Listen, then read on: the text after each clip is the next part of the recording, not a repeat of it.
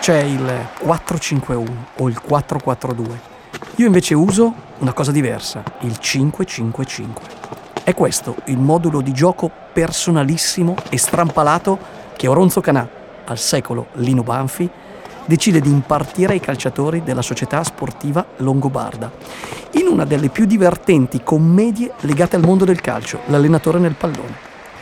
Beh, pellicola che ha saputo sdrammatizzare il ruolo su quale probabilmente vengono riversate le maggiori responsabilità, quello dell'allenatore. Responsabile tecnico e tattico in un club calcistico, depositario delle idee, leader sì solitario, che ha però il compito di guidare un gruppo, costruendo insieme un obiettivo comune. Un po' come il rapporto che si deve instaurare tra un consulente e i suoi clienti. Mi chiamo Luca Iandi Marino, responsabile investimenti advisory BNL BNP Paribas. E questo è Big Match, un podcast che vi aiuterà a capire come funziona il mondo della finanza attraverso la metafora sportiva, perché nella finanza, così come per una squadra di calcio, è importante affidarsi al giusto coach per ottenere il massimo dei risultati. L'Italia è un paese di allenatori. Si dice spesso, dato il trasporto con cui i tifosi seguono le vicende e commentano instancabilmente ogni evento, risultato, decisione. I loro ingaggi nel calcio moderno talvolta superano quelli dei top player e sempre più frequentemente sono loro a finire sulle copertine dei magazine, sulle prime pagine dei quotidiani. Ogni loro dichiarazione viene smontata e rimontata centinaia di volte dalla stampa e dall'opinione pubblica. L'attenzione è massima. L'allenatore più pagato della storia è l'ex giocatore argentino Diego Pablo Simeone, che sulla panchina dell'Atletico Madrid percepisce un ingaggio pari a 40 milioni di euro lordi a stagione. Al secondo posto Pep Guardiola del Manchester City, con 23 milioni di euro all'anno. Sul gradino più basso del podio, l'allenatore tedesco del Liverpool Jürgen Klopp, con 17,5 milioni di euro lordi a stagione. Ma non sempre l'allenatore ha goduto di questo status da protagonista. Il mestiere è radicalmente cambiato.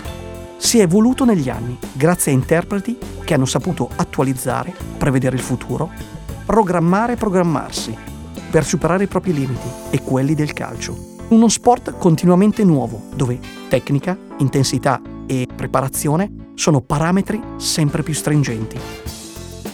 È altrettanto vero oggi nel settore degli investimenti, dove si parla di consulenza evoluta. Tutti i lavori cambiano col tempo, ma chi ha il compito di ottenere risultati non in solitaria, ma come un faro e guida di altre persone, ha dovuto affinare anche tutta una serie di extra capacità relazionali, divulgative e di competenze sempre più determinanti. Il ruolo dei consulenti in materia di strumenti finanziari infatti in questi anni è radicalmente cambiato. Dopo un lungo iter, questi professionisti del risparmio sono riusciti ad approdare ad una qualifica professionale adatta a rappresentare il ruolo economico e sociale di questa professione. E pensare che in principio l'allenatore semplicemente non c'era. Era il giocatore più anziano della squadra, o colui che per carisma la capitanava, a impartire ordini e a fare la formazione. In altri casi addirittura a prendere le decisioni ci si metteva in gruppo, ognuno diceva la sua. L'evoluzione del ruolo era ancora molto lontana. Così come non c'era nel risparmio. Il fai da te è sempre stata una prerogativa del risparmiatore italiano, poco incline, ahimè, ad affidare i propri risparmi ad uno sconosciuto, poco propenso a fidarsi di un professionista, meno di quanto si fidasse del consiglio di un amico o di un lontano parente. Dal fai da te si è passati al facciamo insieme e meglio. Allora non esistevano gli allenatori e nemmeno gli allenamenti, diceva Mario Simoni, il portiere della primissima nazionale azzurra, quella che a Milano il 15 maggio del 1910 fece il suo debutto contro la Francia. Ognuno di noi si arrangiava, e in pratica a guidare le squadre erano i capitani. Quando la partita venne giocata, già molti paesi europei avevano formato le proprie nazionali, tra i primi quelli del nord Europa. Il 16 marzo 1898, a Torino, nacque la FIGC, Federazione Italiana Gioco Calcio, che poi, nei primi anni del secolo, pose le basi per la costituzione della nazionale. Nel 1910 si decise infine di costituire una squadra nazionale italiana. che debuttò all'Arena Civica di Milano battendo la Francia per 6 a 2.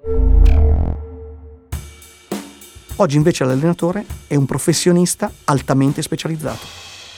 La figura dell'allenatore è spesso associata al suo aspetto più romantico e retro, avvolti da un'aura di nostalgia. Prometeici e geniali, ma anche imperfetti, sicuramente con una componente tragica e solitaria, aspetti che forse appartengono più al passato oramai sbiaditi. Un romanticismo che nel risparmio lascia spazio alla competenza, alla profonda conoscenza della materia e di tutti gli strumenti a disposizione per soddisfare le esigenze del cliente e che rendono il banker una guida, anche grazie alla formazione costante che BNL e BNP Paribas mette a disposizione dei propri consulenti. Col tempo il ruolo si è evoluto. L'allenatore è diventato sempre più centrale, imprescindibile, e le sue responsabilità sono aumentate a dismisura. Il calcio non è più quella cosa semplice e rudimentale, ma un sistema molto complesso, un'industria fatta di diritti televisivi, tifoserie globalizzate, sponsor e dinamiche intrecciate su vari livelli. Da un grande potere derivano grandi responsabilità per citare uno dei più famosi supereroi in circolazione. Ed è per questo motivo che troppo spesso i dirigenti dei club, magari poco illuminati, magari frettolosi, individuano proprio nell'allenatore il principale capro espiatorio di un andamento negativo dei risultati. Sconfitta, esonero, avanti un altro.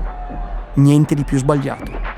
Se si considera appunto che non parliamo di supereroi, ma di uomini seppur con spiccate qualità mentali e temperamentali. Ed è esattamente ciò che accade a migliaia di banker ogni giorno, soprattutto nei momenti più complicati dei mercati. I clienti infatti sono molto più sensibili alla possibilità di perdere rispetto alla possibilità di guadagnare un determinato importo. In altre parole, il dolore della perdita è 10 volte superiore al piacere del guadagno. Questo è un bias tipico dell'uomo economico stigmatizzato da decenni di studi di finanza comportamentale. Per questo motivo, il ruolo del consulente è fondamentale nell'aiutare il cliente ad adottare le giuste strategie di investimento anche nelle fasi di mercato più complesse. Col tempo però gli strumenti a disposizione dell'allenatore come dei consulenti sono aumentati esponenzialmente veri e propri hub medici forniscono quotidianamente centinaia di parametri sulle prestazioni atletiche dei calciatori. Assistenti tecnici possono visionare un numero infinito di partite, analizzare i comportamenti degli avversari e fornire all'allenatore informazioni dettagliatissime da utilizzare a proprio vantaggio. Quella di oggi, in un certo senso, è l'era degli algoritmi, spesso portati all'estremo. E così è accaduto nel mondo degli investimenti, in ambito finanziario e patrimoniale. La cassetta degli attrezzi di un consulente oggi è ricchissima, con migliaia di strumenti che fanno del bravo consulente un sarto tailor-made, in grado di modellare sul cliente un abito finanziario perfetto, per forma, vestibilità e durata, offrendo ai clienti una consulenza a 360 gradi per trovare soluzioni a tutte le loro esigenze. Nel 2020 la nazionale italiana, guidata da Roberto Mancini, si laureò campione d'Europa, battendo in finale i padroni di casa, gli inglesi, di Mr. Southgate. Esemplare l'epilogo della manifestazione, quando Southgate, intuito che la partita si sarebbe decisa ai calci di rigore, decide di effettuare due sostituzioni e inserisce in campo gli attaccanti Sancho e Rashford, due fra i migliori rigoristi a disposizione o almeno così si credeva. Chi fra di voi era attaccato allo schermo quella sera sa già la risposta. Indovinate chi fra gli inglesi fallì i rigori decisivi? La scelta del quintetto, disse poi l'allenatore, a conferma di alcune indiscrezioni pubblicate dal popolare quotidiano spagnolo El País, era stata il prodotto di anni di elaborate analisi dei dati da parte di esperti che lavoravano proprio per la Federazione Calcistica Inglese. E non è un caso isolato la Spagna ha perso i mondiali con il Marocco, tradita dai rigori tirati dai cambi fatti proprio sul finale. Eh già, perché il fattore umano va oltre ogni aspetto meramente tecnico. Nel rapporto consulente-cliente questo si esprime in modo amplificato. Anche nella gestione del risparmio il rapporto umano, la conoscenza dei bisogni e delle esigenze dei clienti sono più importanti di un freddo numero, di una fredda performance. Una relazione si costruisce col dialogo, con l'incontro e la conoscenza del cliente, per gestire le sue pressioni, le sue paure, le sue convinzioni. È indispensabile saper ascoltare e avere al contempo la formazione necessaria e soprattutto un'ampia gamma di servizi in grado di soddisfare tutte le esigenze del cliente, trasformando il consulente in un consulente patrimoniale. Uno dei miei allenatori preferiti in questo senso è sicuramente Carlo Ancelotti. Carlo Ancelotti è il miglior tecnico del mondo, consentitemi di dirlo, vincitore della Champions 2022 della Liga Spagnola, della Supercoppa di Spagna ed Europa. L'allenatore del Real Madrid è stato eletto da poco miglior allenatore dell'anno dalla UEFA. Nella finale di Champions League del 2007, il suo Milan sfidava gli inglesi del Liverpool. Il suo attaccante più in forma in quel momento è senza dubbio Alberto Gilardino. Ma Ancelotti compie una scelta. Scelta apparentemente illogica. Decide di schierare il malconcio Pippo Inzaghi Risultato finale 2-1 per i rossoneri. Marcatori Inzaghi e di nuovo Inzaghi. I dirigenti di quel Milan, da Galliani al presidente Silvio Berlusconi, che lo avevano criticato, dovettero ricredersi. Il mister aveva ragione. Del resto, quando si sceglie un allenatore, lo si fa in modo convinto. Occorre poi avere fiducia, nella convinzione che nessuno scende in campo per perdere, anche solo per un proprio orgoglio personale. Ci metteremmo a contestare una ricetta medica o un ricorso al nostro avvocato? Eppure, quando ci sono di mezzo i nostri risparmi, diventiamo spesso come i Galliani o i Silvio Berlusconi del Milan-Liverpool. Crediamo di poter scendere in campo e risolvere la partita, quando invece la fiducia nell'allenatore è tutto. Ancelotti è descritto a più riprese come un incredibile facilitatore, un uomo la cui semplicità e trasparenza hanno sempre fatto la differenza. In tutta la mia carriera, dirà di lui il leggendario difensore capitano del Chelsea, John Terry, non ho mai avuto un altro allenatore che si interessasse così sinceramente dell'opinione dei calciatori stessi. Quel che amavo davvero di Carlo era la sua capacità di guidare gli uomini. Si ambientò in un attimo e quando parlava con me e con gli altri voleva sapere la nostra opinione. Forse ci stiamo concentrando troppo sulla tattica? Stiamo facendo troppo di questo o di quello? L'ascolto è fondamentale. Ricordiamoci che abbiamo due orecchie e una bocca.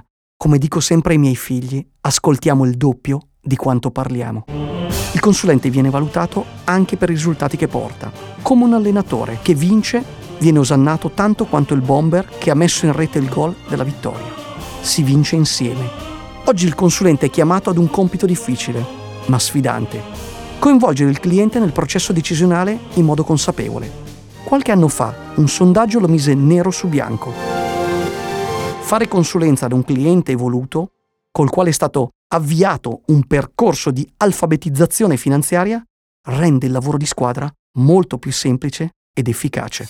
Se devo scegliere un solo uomo che sia rappresentativo di come il rapporto duraturo tra club, tifosi e allenatore possa davvero fare la differenza e aiutare a superare le intemperie, quest'uomo non può che essere lui, il baronetto scozzese del Manchester United, simbolo della progettualità calcistica. Sapevo che stavo iniziando un viaggio lungo e difficile, disse all'inizio della sua avventura. Avrei dovuto ricostruire dal basso cercando di infondere la mia autostima in tutte le componenti dell'organizzazione, ma soprattutto volevo che si creasse un legame con i giocatori, i tecnici, il personale del club. Tutti dovevano sentirsi parte di una realtà che stava per rinascere. A pronunciare queste profetiche parole è uno degli allenatori più iconici del calcio inglese e internazionale, uno dei più vincenti indissolubilmente legati a un colore, il rosso, e a un club glorioso, il Manchester United. Signori, sto parlando di Alex Ferguson. Sir Alexander Chapman Ferguson è nato a Glasgow nel 1941. Si è seduto sulla panchina del Manchester nel 1986 ed è restato in carica per ben 27 anni, fino al 2013, periodo nel quale ha conquistato due Champions League, una Coppa delle Coppe, una Supercoppa UEFA, una Coppa del Mondo per club, 13 Premier League, 5 FA Cup, 4 League Cup e 10 Community Shield. Il 6 febbraio 2012 è stato nominato miglior allenatore del XXI secolo dalla Federazione internazionale di storia e statistica del calcio. Sir Alex Ferguson è l'allenatore che ha servito più a lungo al Manchester United. Anni di grandi successi, ma pure di momenti complicati. Perché sì, anche Sir Alex ha dovuto fare i conti con stagioni nate male e finite addirittura peggio, che potevano riscrivere in modo diverso la storia sua e del Manchester United. Come quella volta in cui Steve Carey, giornalista del Daily Express, intitolò il suo pezzo Fergie the Flop e definì Ferguson il peggior allenatore della storia dello United. I risultati negativi fanno parte del percorso, della progettualità, non c'è niente da fare. Non è possibile aspettarsi una striscia infinita di vittorie. E chissà se quel giornalista, a distanza di anni, avrà rivalutato la sua valutazione frettolosa, direi, magari passando fuori dallo stadio Old Trafford e contemplando la statua commemorativa che raffigura proprio Sir Alex, con le braccia conserte in tutta la sua marziale compostezza. Signori, se si guadagnasse sempre, non esisterebbe la consulenza.